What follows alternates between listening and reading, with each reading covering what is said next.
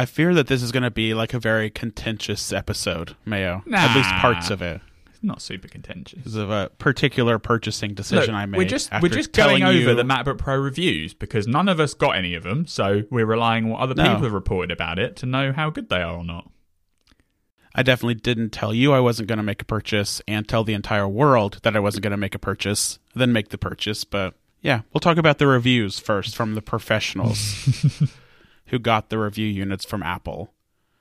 I mean, it was basically as expected, right? Because this is Yeah. a an incremental uh, generation, as in the designs of the, both the iMac and the MacBook Pro is identical to the previous model, apart from the color.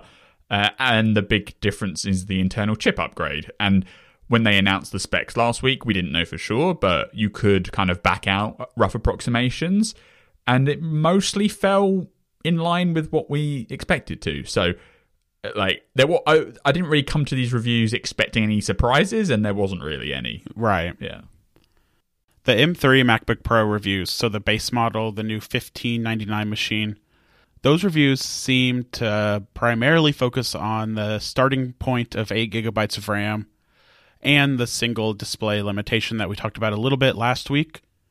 Seems to be kind of divisive. Lots of people are saying no MacBook with a Pro in the name should start at 8 gigabytes. Everyone else is saying Apple Silicon, you know, you have swapped to the SSD. RAM doesn't really matter anymore. Apple itself, I thought this was interesting, kind of chimed in on the controversy.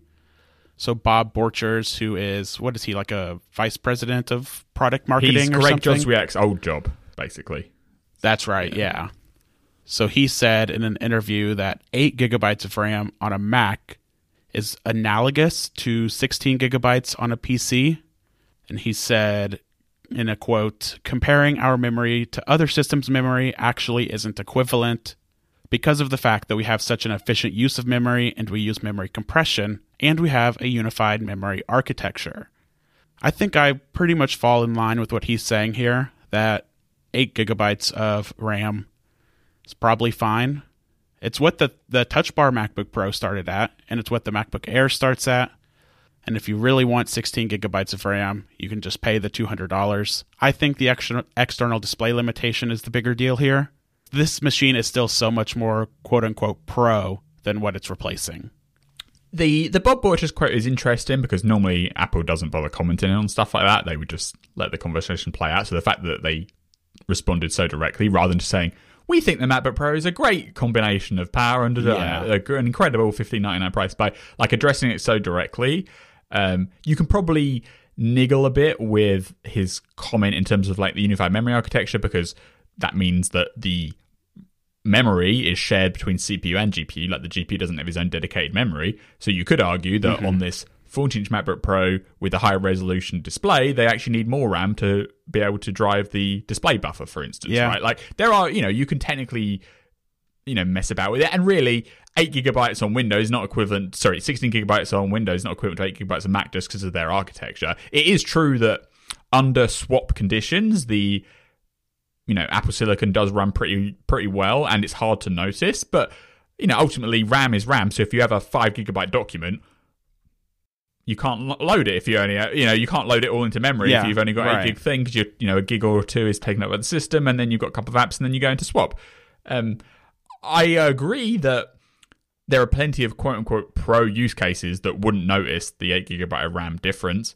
But you can't say that it's like irrelevant because there's a reason why Apple sells you 128 gigs of RAM, right? Like clearly it matters in in in a lot of cases, and it is 100% true that if you shipped a 16 gigabyte laptop rather than 8 gigabyte laptop, overall performance would be better. So like I don't think it's a deal breaker or terrible crime on humanity that the MacBook Pro starts with 8 gigabytes of RAM, but it would be better if it was 16 gigabytes of RAM.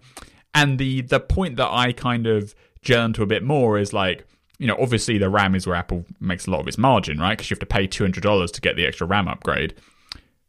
That Yeah. not addressed in Bob Borcher's statement at all, right? Like, Well, I think the counter argument to that is Apple looks at the margins on particular components, but the margin it cares about is the overall margin for the whole entire widget, the whole entire laptop itself.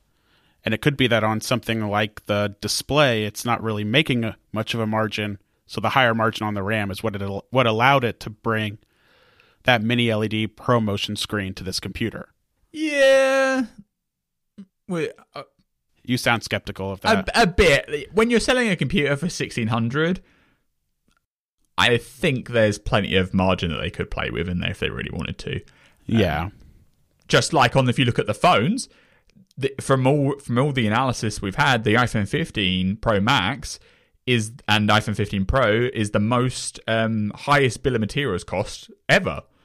And they didn't put the price up, right? Like so, like you know, they have they have space to move around when the when the market is competitive. In the laptops, they just have really good laptops, so they can basically be like, "Well, we're going to charge this much for it, and you're going to buy it because we know it's good, and there isn't really competition."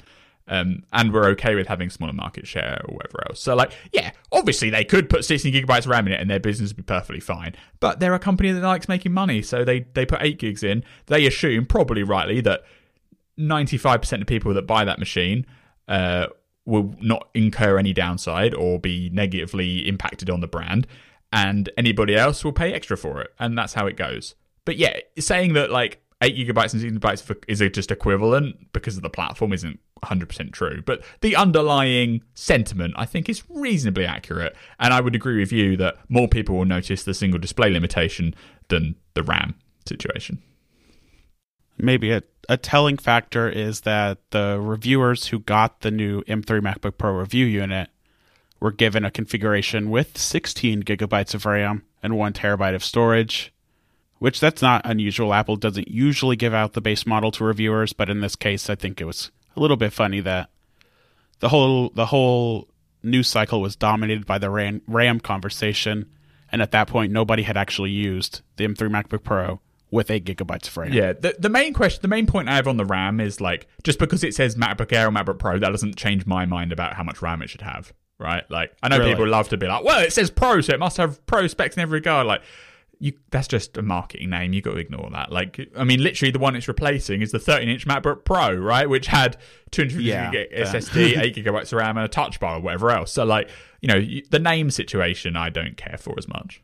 Speaking of the SSD, I guess one thing here is that since it starts at 512 gigabytes, Apple's using two 256 gigabyte storage modules, whereas the 256 gigabyte Touch Bar MacBook Pro just had one 256 gigabyte module. So by having two, the SSD speeds are much better because they can write in parallel to both of those at the same time.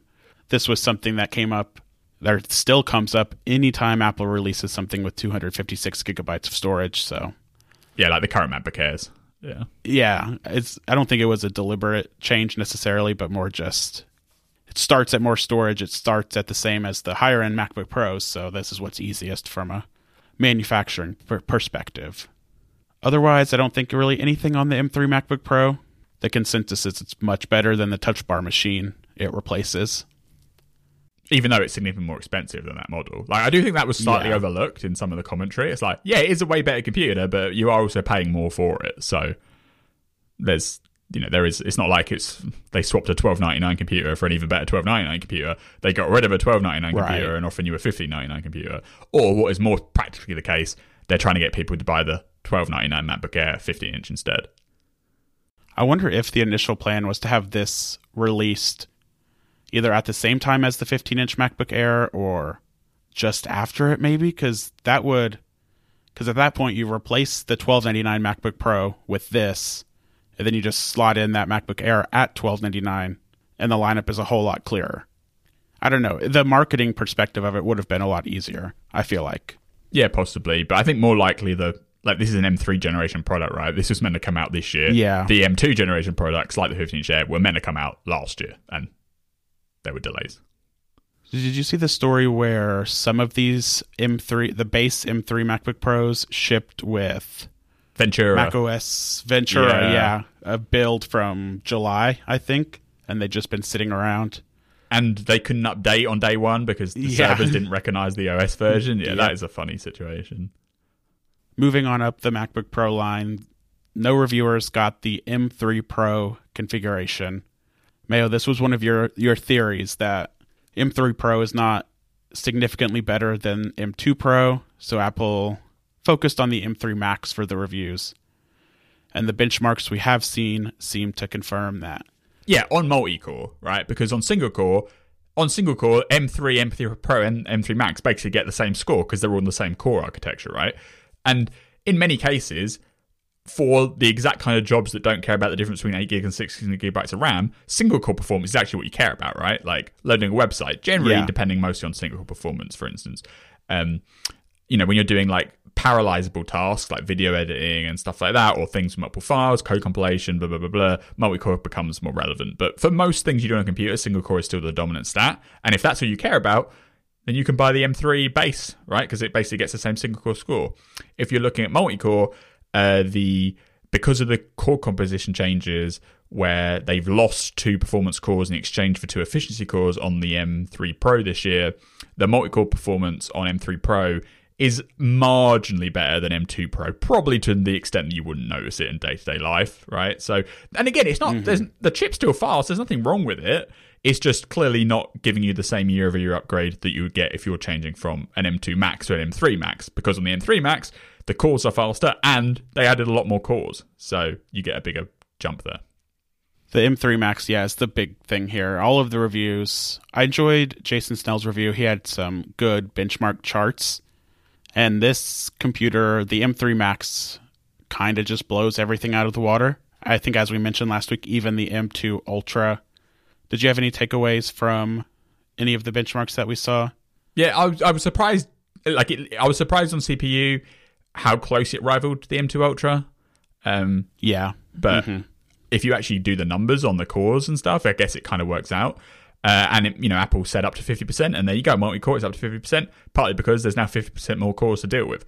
Um, like that is a big overarching question of this generation. I'd say is like the jump to three nanometer let Apple um, bump the clock speeds and basically gain uh, you know garner that performance increase but the um like the instructions per clock i.e like the efficiency of the chip itself uh, of the chip architecture doesn't seem to have changed for the past couple of years uh, and apple has mostly relied on or at least hasn't changed the last year and so they've relied this time just on the difference from going to 5 to 3 to get the performance benefit uh, in and you can see that in the clock speeds because the clock speeds now go up to 4 gigahertz uh, whereas the before like 3.6 or something. So that's where they're like gaining their their performance from. It's not so much on the CPU side, you know, re-architecting the way that the CPU works, which is obviously what they've gone for on the uh, GPU. Um, and you know, maybe this is the, their plan all along. They were like, for this generation, when we're going to three nanometer, we're just going to focus on getting the fabrication down to three nanometer. Maybe we'll come back another year and change the CPU architecture. Uh, but it's just a fact. Uh, that's that's what's happened. Multi-core on on GPU side, they have redesigned the architecture. Um, base performance is 20 to 30% faster. Great.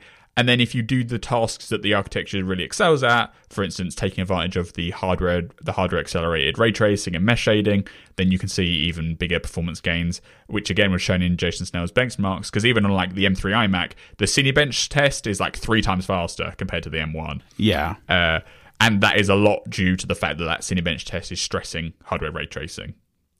Another tidbit the 14 inch MacBook Pro with M3 Max gets high power mode this time.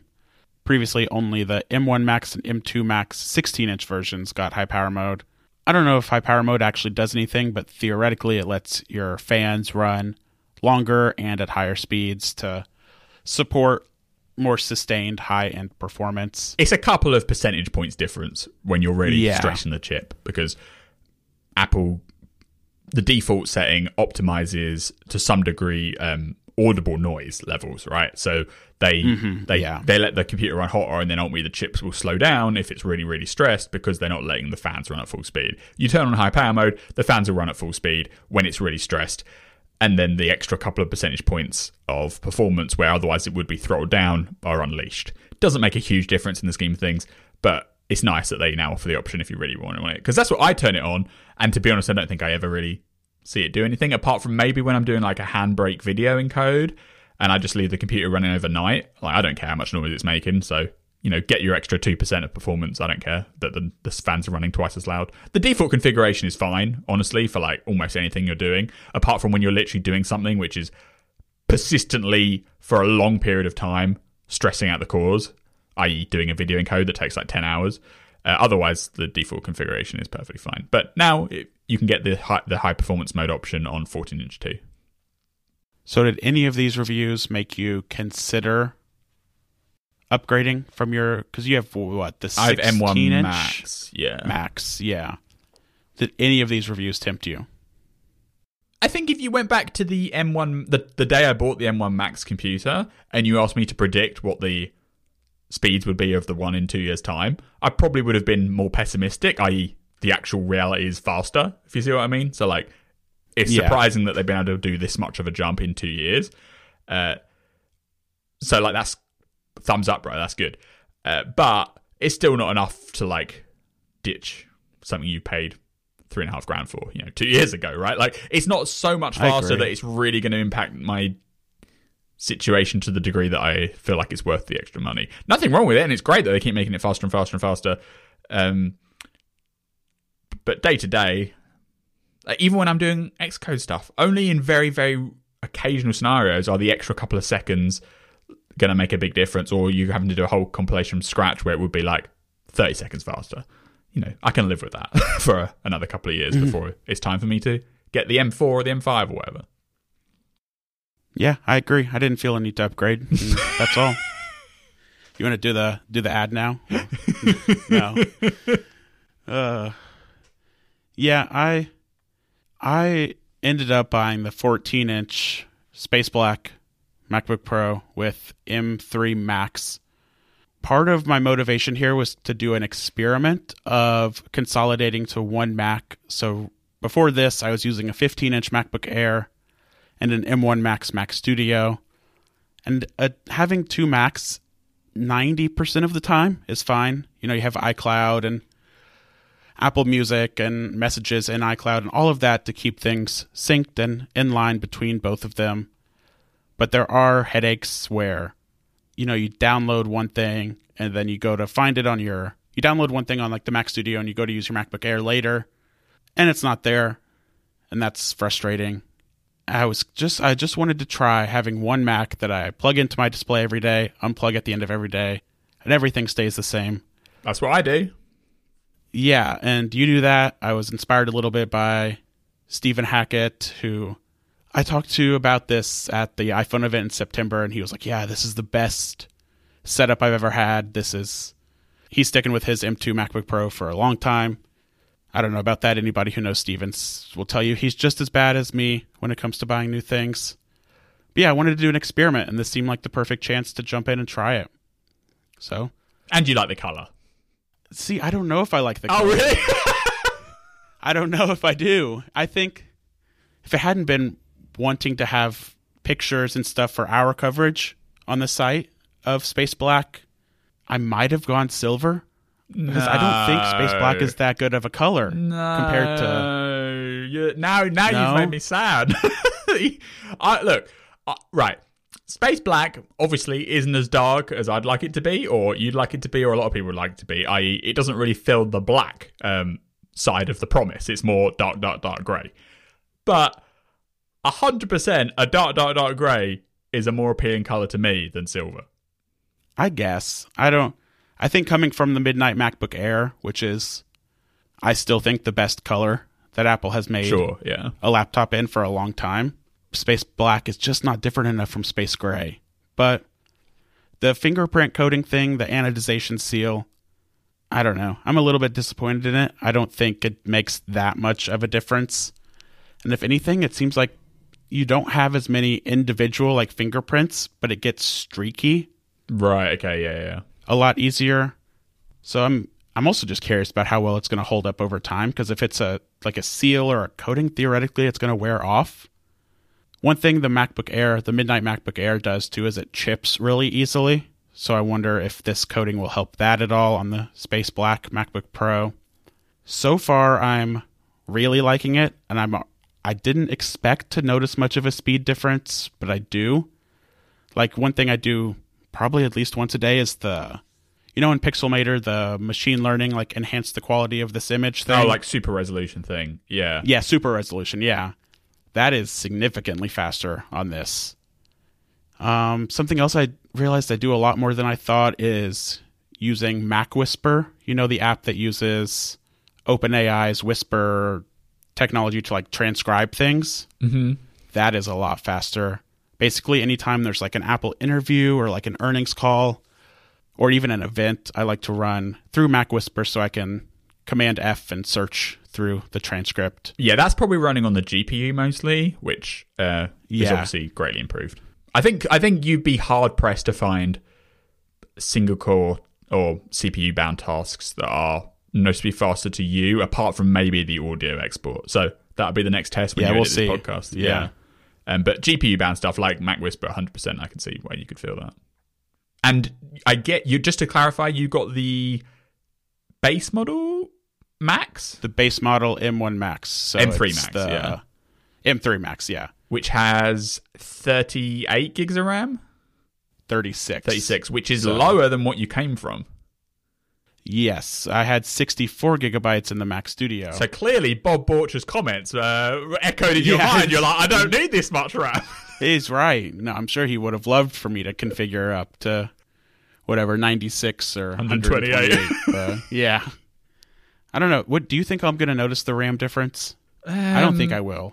Mm, if you want to But notice maybe. it, you can open a load of Safari windows and keep opening Safari windows. Yeah. But I think if you're talking day to day practical use, probably not. Like the eight, the eight, the the eight boundary is um debatable because like at that level you are like because the system uses like one or two and then you know a couple of apps open you're using like three four five six seven so like i feel like when you're on eight it's fine but you can in normal like web browsing and whatever use you can get close to the barrier when you get up to 36 kind of level it's a lot harder to max the RAM out. The system will use as much RAM as you give it, so it's always better to have more, right? Ignoring how much more it costs to put in. There. Yeah. Um, but in terms of practical situations, I don't think you would see it. Video editing is a case where you're, you know, doing really, really big files and keeping more of that in memory at one time can can help. But for audio, like the audio files are pretty small, so they can stay in RAM, uh, whether you've got 30, 36 or or 64. So, but so I mean, you've only had it a day, but you're happy with it? Yeah. Yeah. I'm happy with it. I'm happy to be back on a laptop that has ProMotion and mini LED. Mm-hmm. I'd forgotten about how just how nice that is. When you're using it on the desk, do you use it screen open or screen closed? Right now I'm using it screen open on like the 12 South curve, I think is what it's called. So it's propped up next to my display. I might end up putting it lid closed in another 12 South stand thing off to the side because my Mac Studio was mounted in a thing I bought off Etsy, also inspired by Stephen Hackett, mounted under the desk so it was more like a Mac iMac like setup.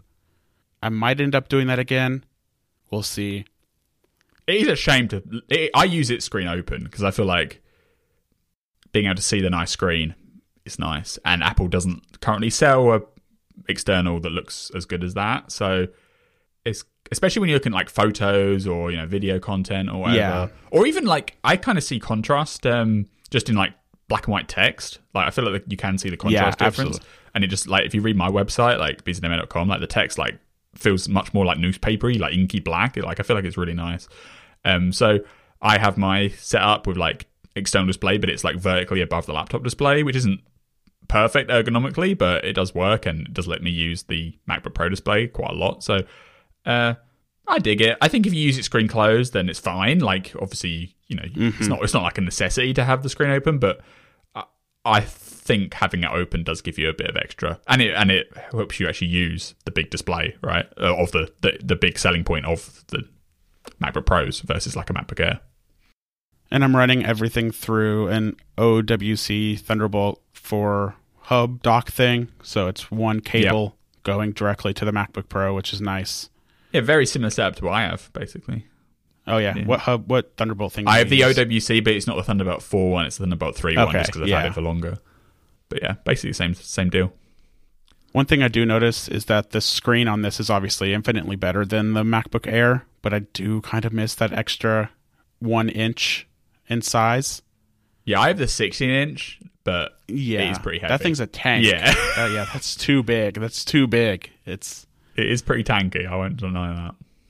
because what the MacBook Pro is 14.1 and the MacBook Air is 15.3. So well, I'm sure I'll adjust to that over time. having the Thunderbolt ports on both sides because you have two on one side, one on the other. That's nice because MacBook Air has everything on the left side. Braided, um, space black MagSafe cable is very nice. Yeah, I wish I had a color match cable. I can't believe they still screwed me. I'm I'm I'm still bitter about that. Two years oh on, yeah, they they wouldn't even give you a space gray, match. yeah, Yeah. MagSafe cable with my space gray laptop. Yeah, I obviously, like you said, it's only been a couple days and don't have a whole lot to report yet. Anything you want to know?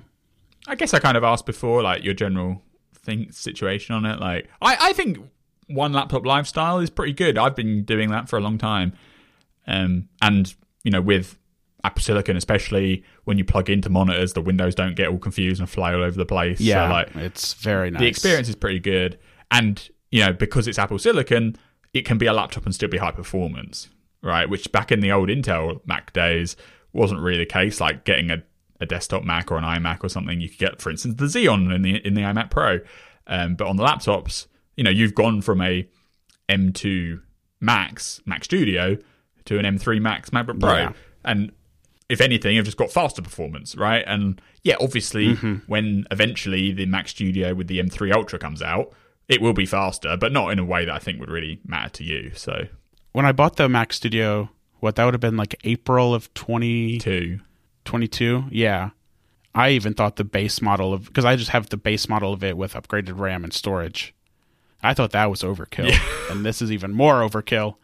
Because what the Mac Studio has, I'm getting four more CPU cores, I think, and six more GPU cores.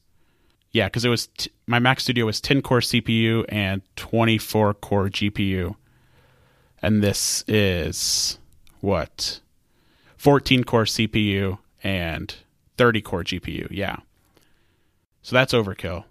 I mean, next week you can report how many seconds faster the audio export was, and then we'll see Yeah, how exactly. it was. like, The audio export is shorter now that I don't have to edit out your desk, your microphone bangs that that were plaguing us. now that you've got your fancy new mic arm, incredible. so that that was a, that was a bigger upgrade to the editing workflow than anything. And when I remember to turn off my fan, Yeah. If you're a normal person out there, I still probably recommend the MacBook Air over the MacBook Pro for Mm-hmm. most people because it is generally the right choice.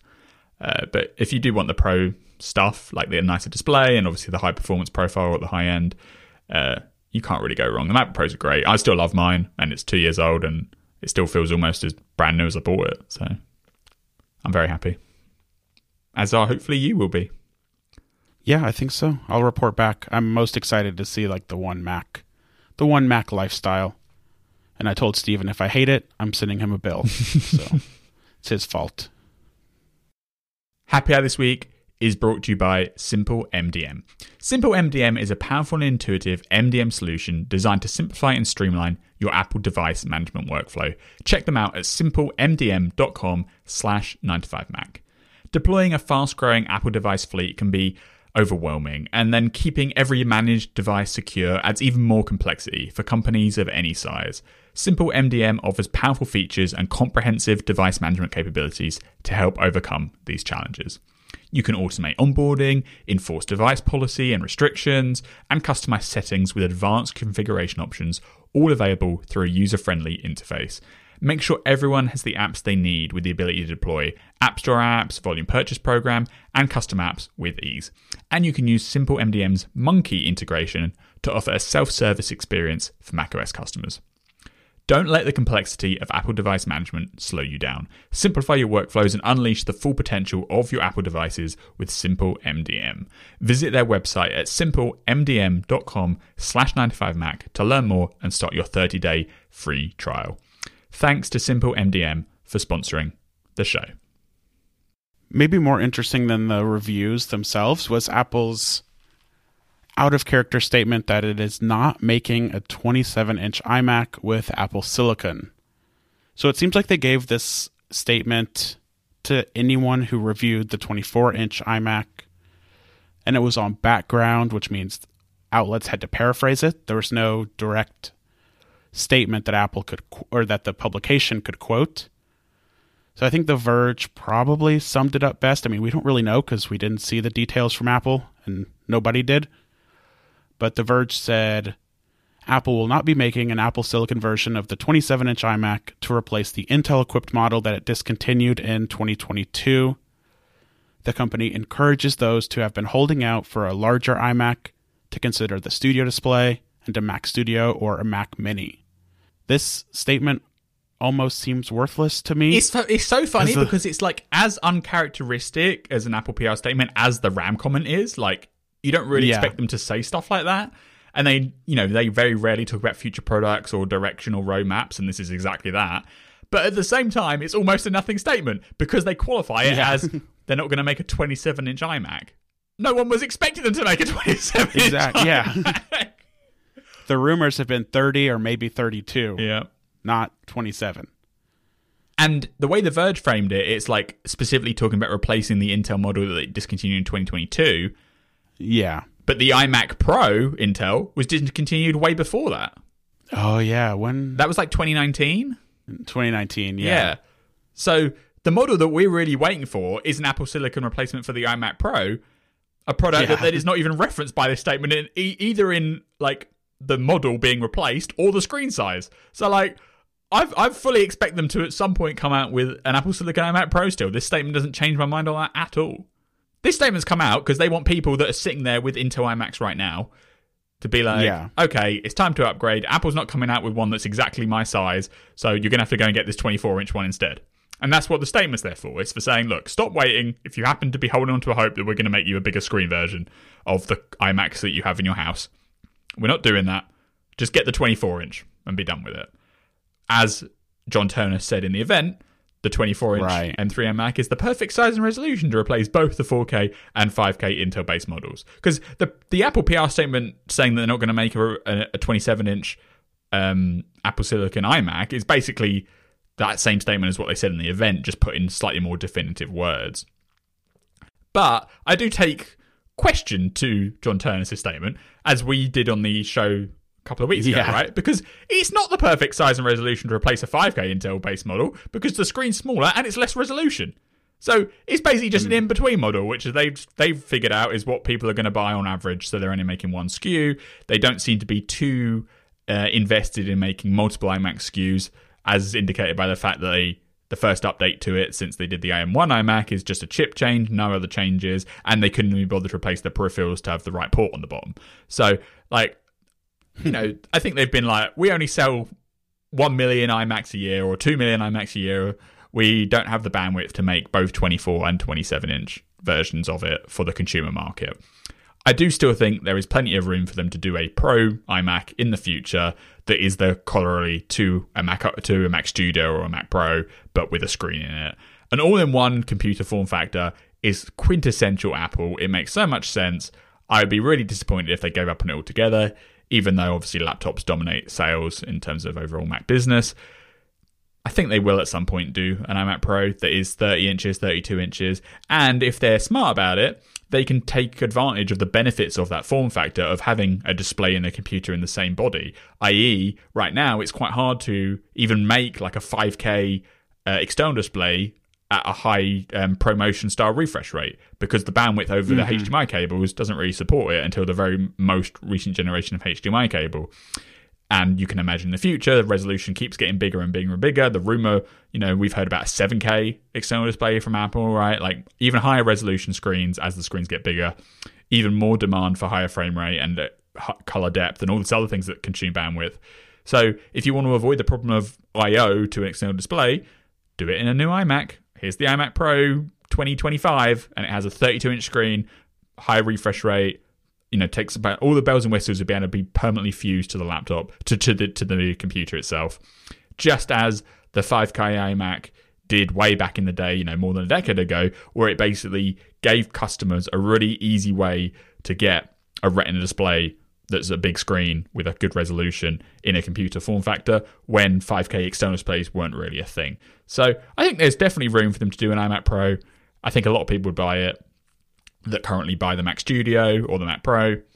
Uh, but it's not a number one priority then for them because the laptop's are more important. So they've they've pushed out new MacBook Pros, they've pushed out new MacBook Airs. The iMac Pro project is probably underway, as Gurman has indicated, but it's going to be a few years away. Uh, and the statement that they've released this week is not about that product at all. It's about a product that Yeah. they've decided they're not going to make. What do you think about the argument that you should just go for a Mac Studio or a Mac Mini paired with a studio display? Because there are a lot of benefits to that. I mean, look at what I just talked about replacing my setup. I got to keep the same display, which I wouldn't have been able to do if I was using an iMac at the as my desktop Mac. Uh, hasn't Apple always gone just- for like integration makes a better product and doing it all together and you know Yeah, like I, I I don't know. I feel like the the narrative of Studio Display plus Mac Studio is a sell what we have, right? Kind of scenario where like That's true. that's what they Yeah. offer, so that's what they promote. The quintessential Apple design is something that's all built in. It just feels right.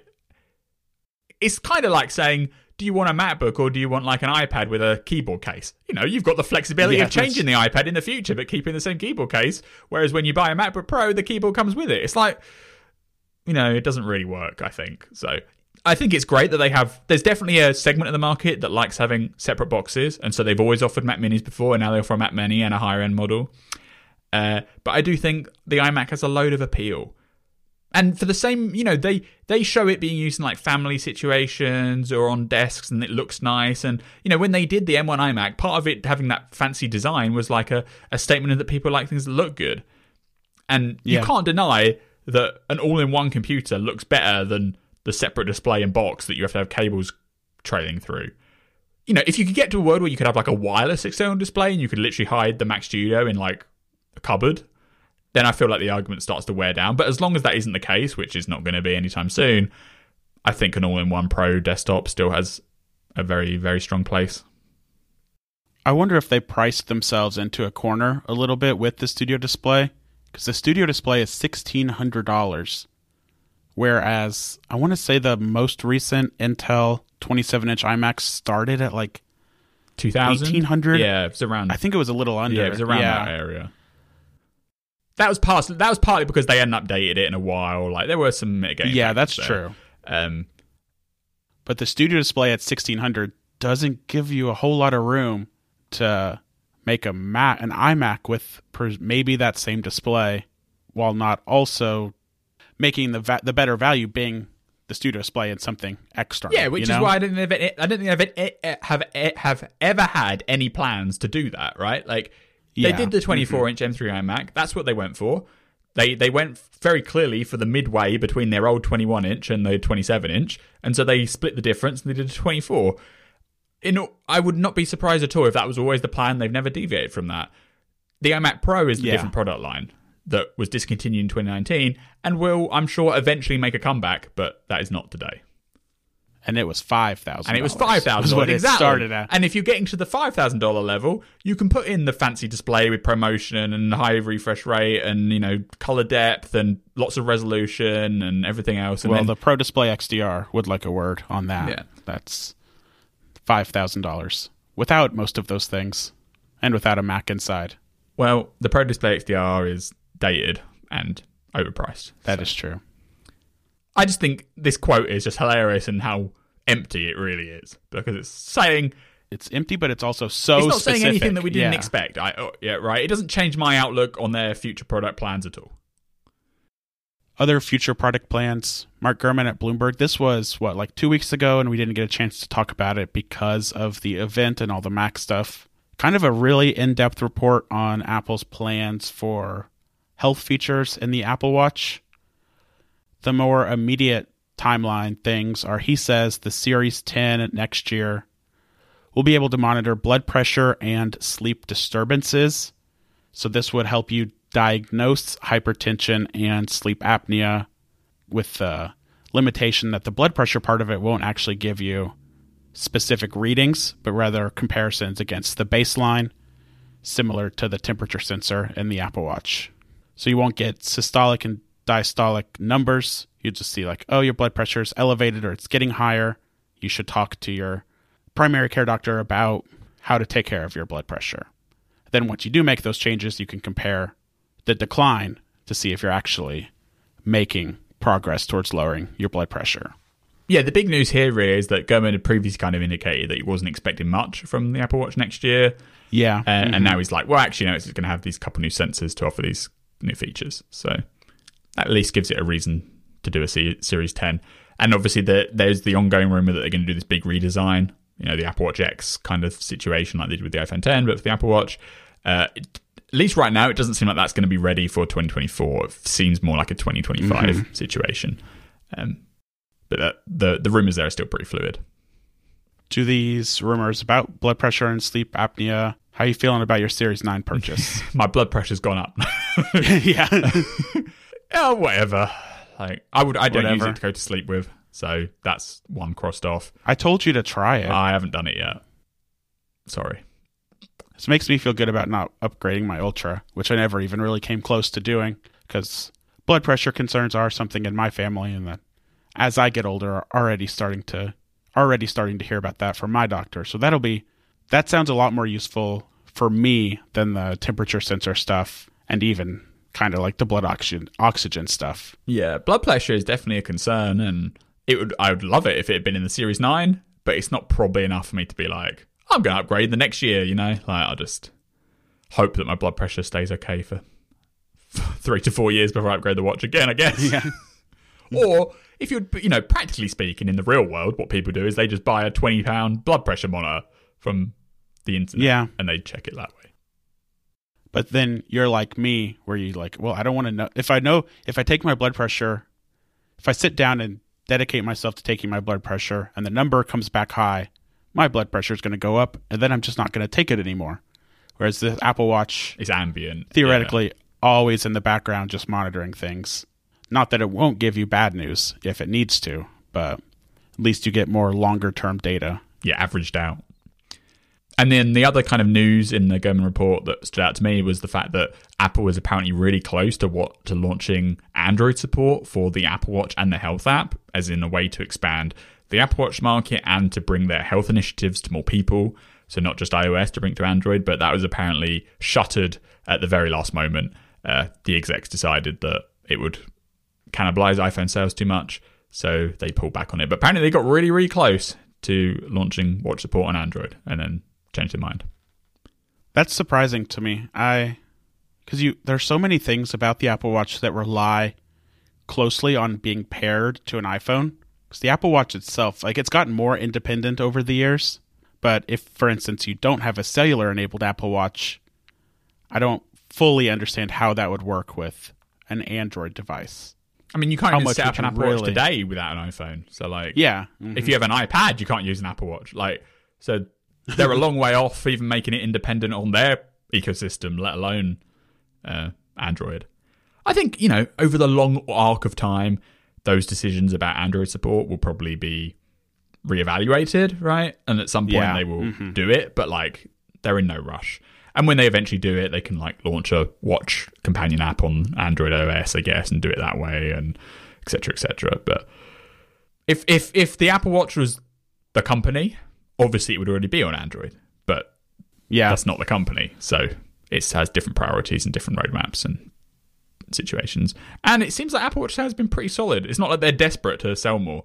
So, like the the Android lever is something that will always be there and something they can pull when they have to, but it doesn't seem like there's a near term pressure to do that. They haven't even made a TV app for Android, have they? They have not. Much to my chagrin. So, yeah. One step at a time. Yeah. Happy Hour this week is also sponsored by ZocDoc. Download the app for free at ZocDoc.com com slash happy hour. You know that feeling you get when you finally find the thing that you've been searching for on the internet? After spending hours researching and reading thousands of reviews, you find the perfect tool for the job. I did this to find a new lawnmower, and it's been amazing. Five star reviews, had it shipped in 48 hours, and it is indeed glorious. But how come you can get the most random, wonderfully reviewed thing from around the world in two days? But if you want to see a good doctor, it can take forever to get an appointment. And how do you know if they're even good in the first place? Thankfully, there is a way. It's called ZocDoc. Find and book great doctors who actually have amazing reviews, many with appointments available within 24 hours. ZocDoc is a free app where you can find amazing doctors and book appointments online. We're talking about booking appointments with thousands of top rated, patient reviewed doctors and specialists. You can filter specifically for the ones who take your insurance, are located near you, and can treat almost any condition that you're searching for. And just like my new lawnmower, the average wait time to see a doctor booked on ZocDoc is between 24 to 48 hours. That's it. Once you find the doctor that you want, you can book them immediately with just a few app taps. Simple, fast, and no more awkwardly waiting on the phone to a receptionist. What a great idea. If I need this product, it's what I'd use. So go to ZocDoc.com slash happy hour and download the ZocDoc app for free. Then find and book a top rated doctor today. That's spelled Z-O-C-D-O-C.com slash happy hour. ZocDoc.com slash happy hour. Thanks to ZocDoc for sponsoring the show. Two weeks ago, pretty much right after we recorded and speculated about it, iOS 17.2 Beta 1 was released. The big change here is the Journal app. So Apple announced this at WWDC and said it was coming later this year. It so far it's pretty basic. I don't know if you've tried it, Mayo. Briefly. Where it excels is giving you prompts about what to journal, what to journal about every day based on a whole bunch of your data. Like you can even do like your find my location information and even It'll even monitor if you were close to somebody for an extended period of time, like if you had a friend come in town and you two were together for a few days, then they left. The journal app will tell you, like, hey, so and so was in town. Why don't you write about what you did? Then it also has like some pre canned prompts and like questions it asks you. So it's kind of, it can also be like a question and answer thing. And it'll make recommendations based on like photos, music, or like podcast history. So like Podcasts, every day using yeah. the podcast app, I can see like on Thursday I listen to this podcast, on Wednesday I listen to these podcasts, and then on Tuesday I can listen to the, I listen to these podcasts, and you can like click on one and like use it as the jumping off point for a journal entry. And they have music that you've listened to, and they've got workouts that you've done. Like that's one where I feel like it's slightly more relevant. Like I don't know if I'd ever do a journal entry about a podcast episode, but um, Yeah. workouts are something you could imagine. Like, oh, you did a workout here. I'll write about how it went. Blah blah blah blah blah. Um, so there's pretty deep integration, um, which is like it sh- and and it will do locations like you said, and it, I it knows that I went to a quiz night. Obviously, it doesn't know it's a quiz night, but it said on you know Saturday, 20th of October, I Yeah. went to this location I don't normally go to for an evening somewhere. So clearly, I did something relevant. So I click there, and it uh, you know automatically geolocate for the journal entry. So like the actual composing process, powered by those recommendations, is quite clever and different. The issue is, I think, with the journal app is like after you've written something, the only way to see it at the moment is in this like single scrolling list. Right. And there's not even like a calendar view where you can like pick a day. You just scroll backwards and then there it is. there are you can bookmark things and there are like filters so you can view entries that only have photos or videos or whatever but yeah there's no no search or calendar or anything Yeah, it's very, very, very bare bones. no mac or ipad app either I mean, there wouldn't even be a UI to fill the screen on an iPad. Yeah. Like, there's literally like the UI is literally just one list and a plus button at the bottom. it's like it's pretty basic. which the lack of a mac or ipad app is what sucks for me i think i don't really want like i'll sit down and write a little bit on my phone but if i'm going to like journal and make an effort to write something s- even slightly substantive i want to do that on a laptop or or my ipad I, I'm sure it will get better over time, but it's definitely a very low bar they're starting at. It kind of reminds me of like the early days of like the health app, where like you could input the data, but there weren't really great ways for like looking at it, and like the charts are very yeah naive and simple. And then over time, they added like trends and recommendations and highlights and, you know, all these different visualizations of the information. That's the direction the journal app will go in, I assume, over time. But at least for the 1.0, it's not there at all. So people that use other journal apps are going to keep on using that.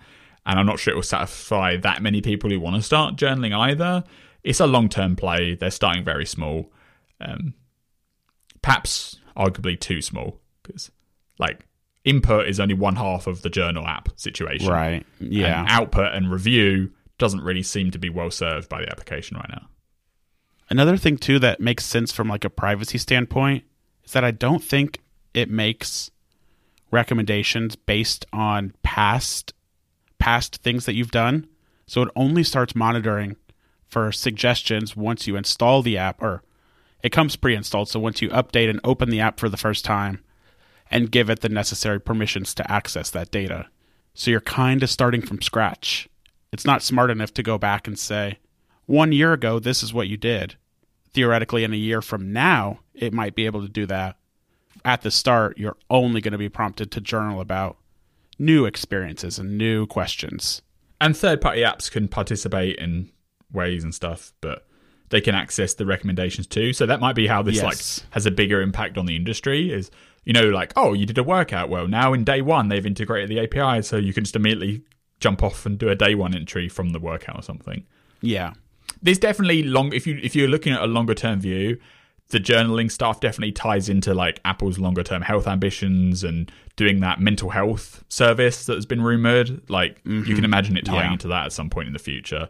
Uh, but as it stands right now as an independent thing, it feels a bit bit lacking. There's also collaborative playlists in Apple Music in iOS 17.2. This is something I've been waiting for, and it works really well. It was worth the wait. You can invite people to collaborate on a playlist. You can let them join, or you can send the link out and ask people to like apply to join. It works well. We made a collaborative playlist together, Mayo, and I named it Coldplay Hits. Then you proceeded to add an Olivia Rodrigo song. so I need to I need to remove you from that playlist. Yeah, it works pretty well. I also posted a link to a collaborative playlist on Threads and said like, just come join and add your songs, and that was cool. There's like probably like 25 people on that playlist who just added random songs. So yeah, it works well, and it even holds up for bigger for bigger groups of people. It's definitely one of those things that like Spotify's offered for a long time. That's always been a thing where it's like, Yeah. whoa, Apple Music doesn't offer a place I can share with the people that they can contribute to, and so they've they've closed the feature gap, which is nice. Apple Music also has a favorites playlist now in 17.2. So this builds on the favorites feature that came with 17.1. Favorite playlist is just a list, obviously, of all the songs you favorited. But it's nice though because it's like the equivalent of um, like because obviously before to see your favorite songs you could do the filter button in the top right. Yeah. but you couldn't like. It's a bit awkward to do that just to then shuffle favorite songs. Now there's just a direct playlist for that's automatically updated and kept in sync. Kind of the equivalent of favorite photos in the pho- fa- the favorite album in the photos Yeah. app, right? Like this is the smart playlist for your favorites. So it's nice. been a lot of Apple Music changes so far with 17.0, 1, and now 2. Yeah, So they've, they've, they've like been that. pushing ahead on Apple Music in good good ways. New translate option for the action button. Press the action button and it brings up, like, it starts listening. So you can tell it one language and then it'll translate it into another. Works well. It's different than how I expected it to work. I expected it to be like, translate this text on the web page. So you press the action button and it does that. But it's more focused on voice to text translation between two different languages. And Mayo, what you're what you were particularly excited about but are now very angry about I was let down. the new Yeah. ad sticker feature. You want to tell us about the what you, how you thought it was going to work and how it actually works? Yeah, so this is a misinterpretation on my part. I'm not like pretending Apple misled us. If you go back and read what they said was coming in iOS 17 update, it, it does match completely with their description, but I thought it meant something else. So I think a lot of people agreed with your interpretation. yeah, I don't think I was the only one sent astray here. What I thought was going to happen is with this update, when you long press on a message in iMessage and it has those tap back options at the top, up there you'd be able to do like a plus button and you'd be able to add an emoji. So you could just like pick any emoji you wanted and then it would uh, use that as a tap back. And then in the future, when you long press on the message, the the emoji would be right there as a quick, you know, a quick shortcut to do it um, and maybe you could like rearrange the six presets or delete them entirely or whatever else. Uh, and it was always described as stickers. So I thought, okay, well, you press it and then maybe it will like stick on the message. I wasn't necessarily necessarily expecting it to be in the same kind of call out bubble that the tapbacks are. I just want to be able to like you know do a st- like what you do in Slack. You do like emoji reactions right to a message, and in whatever form in the UI that comes up with is secondary. Unfortunately, it doesn't do either of those things. It doesn't put it in a call out bubble, or it doesn't make it a shortcut to access. What they've done is when you long press on a message, there's now a button in the menu that says add sticker. And when you click add sticker, it launches the same sticker tray that you get to by pressing the plus button. So basically, it's just a slightly quicker way to add the sticker rather than going to the plus button. And then when you click on a sticker, it kind of like so you choose an emoji, which you have to do through the sticker interface, uh, which doesn't have like emoji search, right? so it's kind of stupid.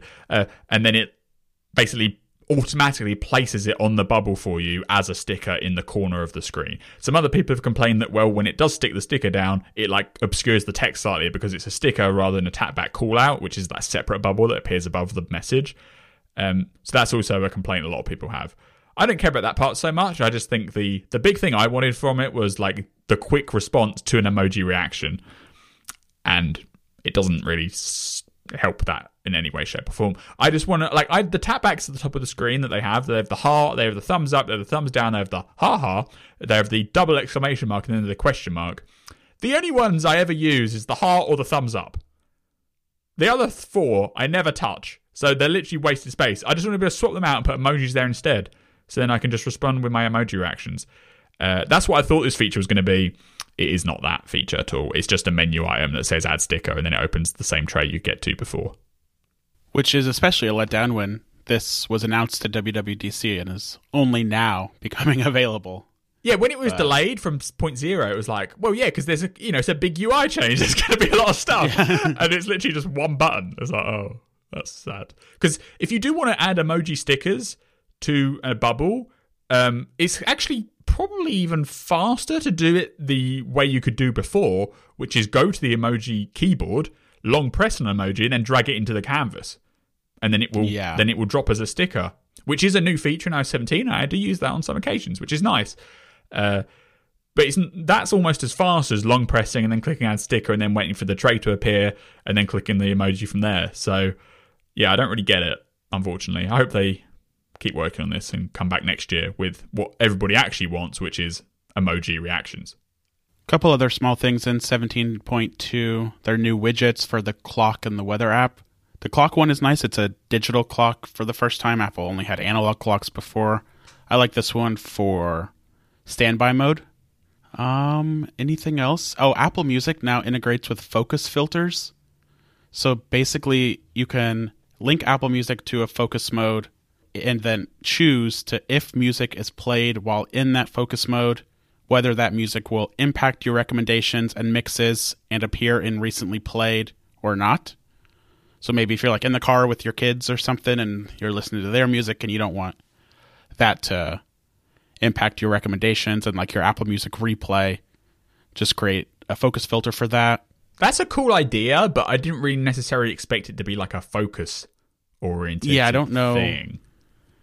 It's a very weird implementation of something people have been asking for Yeah. for a long time. I mean, maybe in like iOS 18, they have like a guest mode, which is basically like a focus under the behind the scenes. It's just presented with a slightly different Yeah. UI, and then that kind of you know ignore listening history is makes much more sense if it was under like a guest mode thing. It doesn't really feel right that you'd make like a guest mode focus mode, even though that's right now where you find that feature. One thing people say is like they listen to like ambient music while they're going to sleep, so you could link it Right, to okay, your yeah, sleep yeah. focus mode, or maybe like a driving because they want Apple. I think f- almost forces you to make a driving focus mode, so maybe you could integrate it there somehow. But yeah, a weird implementation. I mean, Spotify just has like a plain old private listening mode that does, I think, basically the same thing. Yeah, inside the app, right? Yeah. Yeah, inside. Because obviously app. on Apple Music, you could always do it, but you have to dig into the settings app every single time and toggle it on and off. yeah, Um, so yeah, it's a bit of a it's a nice feature, but it's a bit randomly placed, I think. And then the other thing I wanted to shout out from 17.2 is we have like the first acknowledgement that the Vision Pro is a real product in software. oh yeah, Because in the AirPlay and handoff settings, there's now a toggle for AirPlay Receiver. It says stream or share content from Apple Vision Pro to your iPhone. So basically, it's like screen mirroring. So the person wears the Vision Pro, and somebody else can see what's happening inside the Vision Pro headset through your iPhone. which that's what Apple used during my demo of Vision Pro at WWDC. The Apple marketing people in the room with me had iPads where they were seeing what I was seeing through Vision Pro on their iPad. So that's I'm I hope this wasn't just like a developer thing that slipped through the cracks and they take it out. We'll see. Yeah, and I guess it being in 17.2 is maybe an indication that we really are going to see the Vision Pro early next year. Maybe. Maybe. Or maybe, like, this is just the software track it was on. and here's the feature. Or it's a mistake and they're gonna take Or it are they out. going to take it out again? Yeah. Yeah. We haven't, as, at time of recording, we haven't had a beta 2 yet of iOS 17.2. Yeah. But there's a decent chance it might come out by the time this episode goes out. Uh, I imagine this AirPlay receiver thing is a, meant to be a customer feature, but maybe they it accidentally slipped into this build and it wasn't meant to come till later in like 7.3 Yeah. or 7.4 or something. Then way beyond 17.2, again, Mark Gurman at Bloomberg said that Apple put a one week pause on developing new features for iOS 18, macOS 15, and watchOS 11. So he explained that Apple completed the first quote unquote milestone release of last or of next year's updates last month. And usually this would mean that they immediately dove into milestone 2 adding new features and making interface changes and all of that. But instead, I guess it was Craig Federighi kind of handed down a mandate and said we're taking a week to iron out all of the bugs in the first milestone, which I mean, I guess this makes sense, but aren't you always fixing bugs Well, as you work on you know how companies work. Yeah. the the thing that you're told to make is features because that's what marketing can sell as features and that's what customers actually appreciate uh, at, at a high level and that's what you put on the slides and the website and you know the software update screen but obviously fixing bugs is always a priority what it sounds like happened here is like the internal betas had some issues that weren't resolved for a few rounds of QA. And so the QA team basically eventually went up the chain and was like, look, we've reported this three times or whatever. It hasn't been Yeah. fixed yet. And then that trickles all the way up to the VPs and ultimately Craig Federighi. And he's like, right, we're going to fix this. We're not going to let this keep going on. One week, everybody's fixing bugs, whether that's the bugs that are actually being flagged by QA as being blockers or just like the bugs that your team are responsible for. Uh, everyone's fixing bugs for a week so we can get back on track. And that means that the people that were, you know, ultimately to blame for the bug, whichever system, subsystem that was, have time to do that. And they have um, executive privilege to be like, look, we've been told that this is what we have to do now, not work on this feature, so we can fix the bug. And then also, it just gives a slight breathing room for everybody else who doesn't know the code base of the bugs that's relating to the bug. They can just go and fix some bugs that they inevitably have had on their list for years. Like, you know, it's no, it, it's just a it's just a fact of life. Any big software has loads and loads of features and loads of bugs. You can't do them all at the same time, and so it becomes a Yeah. matter of priority. And most of the time, the priority goes to the features. So the bugs list gets longer and longer and longer. This sounds like they, for whatever reason, something, you know, a straw broke the camel's back. They're like, no, one week, we're just going to stop prioritizing the feature list. We're doing bugs. And then maybe, you know, the week goes up. Sorry, now it's time to go back to all the features. And then at the end of the milestone, as is always the case, they'll go back and fix bugs that are considered priorities. At first, I was like, one week doesn't even seem like that. Not enough time to really fix that. It much, does seem a bit when you have short, yeah. Thousands, yeah. I guess when you have thousands of people doing it, like you can probably squash some pretty significant number of bugs in a week. Mark Gurman did also say on Twitter after his report was published that iOS 18 will still have a lot of new features and that it's not going to be like a snow leopard, no new features, bug fixes only style release. This was just like This was just a one week. Yeah. yeah. Yeah, I mean, like over the course of one week, you can imagine that like every single team has a some time to fix bugs they've always been wanting to fix for months, but they just never or years even, and they've just never had. You know, they've always been told to be working on the next new feature. Like, you know, there's probably loads of bugs in the internal bug tracking systems for every single app on the phone, and here's a week. Okay, we've addressed ten of them across ten different apps, and then this team's addressed this bug, and this team's addressed like it, it adds up.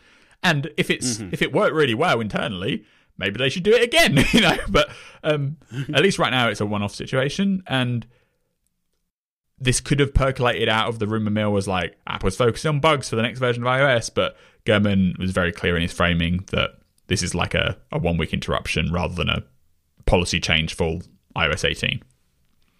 Finally, this week, Happy Hour is brought to you by LinkedIn. Every potential new hire can feel like a high stakes wager for your small business. You want to be 100% certain that you have access to the best qualified candidates available so you can make a decision with confidence. And that's why you have to check out LinkedIn Jobs. LinkedIn Jobs is here to make it easier to find the people you want to talk to faster and for free. LinkedIn is just so ubiquitous. My brother started his first job out of uni last year, and I know that LinkedIn was one of the places that he went through to find work. So go on LinkedIn jobs at linkedin.com slash happy hour and create a free job post in just minutes. Making a post is really easy. You get started with the title, job description, place of work, and employment type. And you can also list the necessary skills that you're looking for. And when you add your job post, you can add the job and the purple hashtag hiring frame to your personal LinkedIn profile to spread the word even more, to signal directly that you're hiring and boosting the reach across your personal network so they can help you connect to the right people. When you make the job post, add screening questions to filter and focus on the candidates with just the right skills and experience for what you're looking for, so you can target the most qualified applicants and quickly prioritize who you'd like to interview and ultimately hire. And that's just some of the reasons why small businesses rate LinkedIn Jobs the number one job site in delivering quality hires compared to the leading competition. So, find the right team member who can accelerate your business's growth. LinkedIn Jobs helps you find the qualified candidates you want to talk to faster. Post your job for free at linkedin.com slash happy hour. That's linkedin.com slash happy hour to post your job for free. Terms and conditions apply. Thanks to LinkedIn Jobs for sponsoring the show. So I got a new MacBook Pro, and Mayo, you finally got your big, huge TV app redesign with tvOS 17.2, right? Um, Everything you hoped for and more. uh, not quite. what do we? we It got it's a better, new sidebar. Yeah. but in a small way. And maybe there's more changes to come. Uh, maybe not. Basically, the headline news here is that the TV app on Apple TV, uh, presumably it'll roll out to other platforms, you know, like their third party platforms eventually. But right now, just on tvOS on Apple TV, the TV app now has changed the way that the primary navigation works from the top tab bar style to the site to a new sidebar floating over the top of the UI. Uh, have you had a chance to try this chance? Do you run the TV betas? I have. What do you think about it? It's fine. I mean, I don't use the TV app that much. Is something I realized. Yeah. I I use it primarily in like the top row on the home screen, and it says like what's ne- what's up next, and it'll say, "Oh, you have a new episode of The Kardashians on Hulu." So I click that, and I go right to Hulu, and I watch. That's unless I'm watching something on TV Plus, which I'm not. I don't think there's anything I'm actively watching right now. I don't use it a whole lot. Yeah, even though that like up next functionality you could use inside the app, but because they just plonk it in that home screen top shelf area, you just Yeah. go straight from there. The Because you can, that's a toggle, isn't it? You can choose to have it display like previews at the top shelf of the home screen. yeah, you can have like opt to trailers, have or you can have your up next queue. Yeah, Yeah, and I have up next. The thing with the TV app is like there's a laundry list of issues. And one of the issues is that navigation was a bit confusing. And this does help that. Like I'm not denying that the new navigation that they have is not better. It is better because now you have a sidebar which has, you know, store, TV Plus, MLS Season Pass, um, Watch Now, which is the section that has the up next queue in it, and then it also has now this new second um, subsection which lists all your apps and channels you subscribe to. So integrations with third-party apps have a have their own row, and if you subscribe to any channels inside the app, they also take up a row. Uh, and then you can click on those, and you get like a dedicated page for the app or the channel, which is something that didn't really exist before at all. So now you have like if you want to drill down to find everything from Hulu that the TV app's showing you, you can go to Hulu on the left hand side and see it there. Uh, it still doesn't include like apps that don't integrate with the TV app at all, like Netflix or whatever. They don't show. up. Yeah, But that is a new feature and it's kind of nice. But the the main draw of the sidebar is like if you're scrolling down the page, you know, you're scrolling down your recommendations in Watch Now, and then you want to go back up and change to the next to change from Watch Now to the TV Plus tab. In the old design, you have to then scroll all the way back up to the top again to get back to the tab bar, and then scroll to the right and scroll right down. Now, what you can do is you can press the back button, and it just show, it just floats the sidebar over. Or if you swipe all the way to the left on the trackpad, it also reveals the sidebar. So yeah, it's a better way to navigate those main categories. The problem is the main categories are basically the same as they always have been. And when you're inside a category, you still can't really navigate or drill down. Like I feel like in in some ways the the uh the lack of secondary navigation is now almost more blatant by the fact that they've taken away the tab bar and replaced it with a sidebar. Because when you're in like the TV Plus section, because it's a floating sidebar, it goes away, right? So then you're just looking at this grid and it's like, well, what if I wanted to drill down to movies inside of the TV Plus section? It's not in the sidebar. In fact, there's no other button on the screen. All, all you have to do is scroll, scroll, scroll, scroll, scroll, and eventually you find a little tile that says movies, and you click on that. Like, what I feel like now is now they've taken the top level navigation to a sidebar, the tab bar that currently now has been removed altogether should be replaced by a new like tab bar that is specific to the screen that you're on. So under TV Plus, you should be able to choose movies, TV shows, kids, etc. All of that secondary navigation is just simply non-existent which really makes it hard to use the app on a long term basis. And even though they now have these sections for the third party apps and channels, you probably don't want to use those ones because they're exactly the same and constrained the same way. You're better off going to the third party app directly, which generally all have much better hierarchies of navigation. So the sidebar is better for navigation, but it doesn't solve my primary issue. And then everything else about the TV app is completely the same. They have rebranded apps and channels into a new section called My TV, which I think is a, a sort of semi admission that the channels situation was slowly depleting, as in, like, yeah. people kept pulling out of it. Sad. Yeah. And so now they've reintegrated third party apps eh, and tried to make them equal citizens to channels, which makes it look less bare in that section.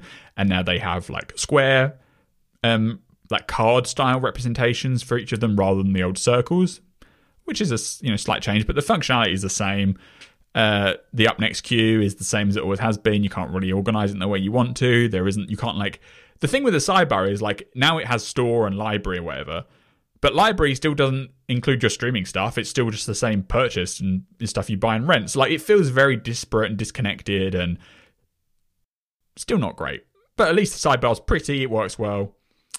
Like it's a decent UI change. It's just not anywhere near the top of the priority list that I have in my head about what needs to be changed to make the TV app actually good. I do like the like the pop up sidebar style. It reminds me of Control Center on the on the home screen now. It's a good design, good design language. It's hard to discover though.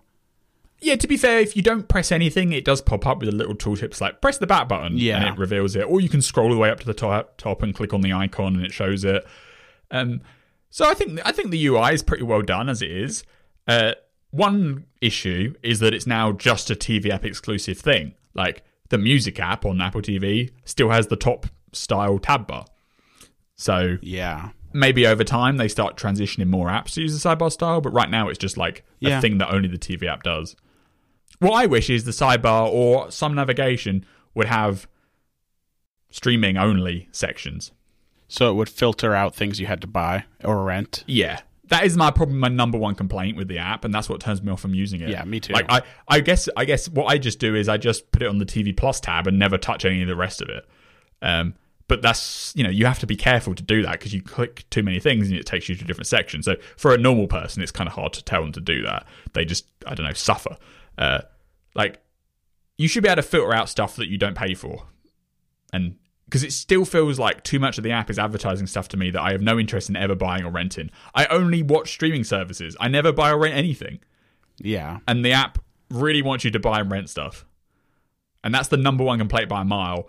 And then that's everything below that, like navigation and you know integration and the fact that the library section only works with purchase stuff and not streaming stuff. It all falls out from that main situation, which is like at its core, the TV app is still the iTunes Videos app from 10 years ago and just rebranded and some bits added on. But the core of the app is still kind of the same situation. And if you go into the, you know, the, the what Gurman reported was that they were going to replace the iTunes movies and TV show dedicated apps just with the TV app as part of this redesign. As of beta oh, yeah. one, mm-hmm. the dedicated iTunes apps remain on the home screen, so they're still there. They might go at some point, but they have integrated some of the functionality that was missing into the TV app itself. So when you go into your purchase library section now, it does um, separate. There is a sidebar for genre, so you can actually filter by genre, which is, feels like something so basic. It should always been there, but it never Yeah. was. Uh, but that's about it. So small incremental step forward. Still a very long way to go. One thing you also was just spotted this morning is that in tvOS 17.2, it'll list 3D versions of movies, which does it explicitly reference Vision Pro? The icon looks like a vision. kind of- the icon is like a headset shape. Oh yeah, I see that. Yeah. Yeah, and it says 3D on it. so it's meant for Vision Pro. Yeah. Right now it's on about 20 titles. So, yeah. I mean, this is more evidence that maybe you're right. Vision Pro is coming. truly in early 2024. Maybe. Or maybe it was like when they were scheduling out for the year, it was meant to ship at the end of the year and then it got delayed. but and so Yeah. the software has always been on the same track as it always has been.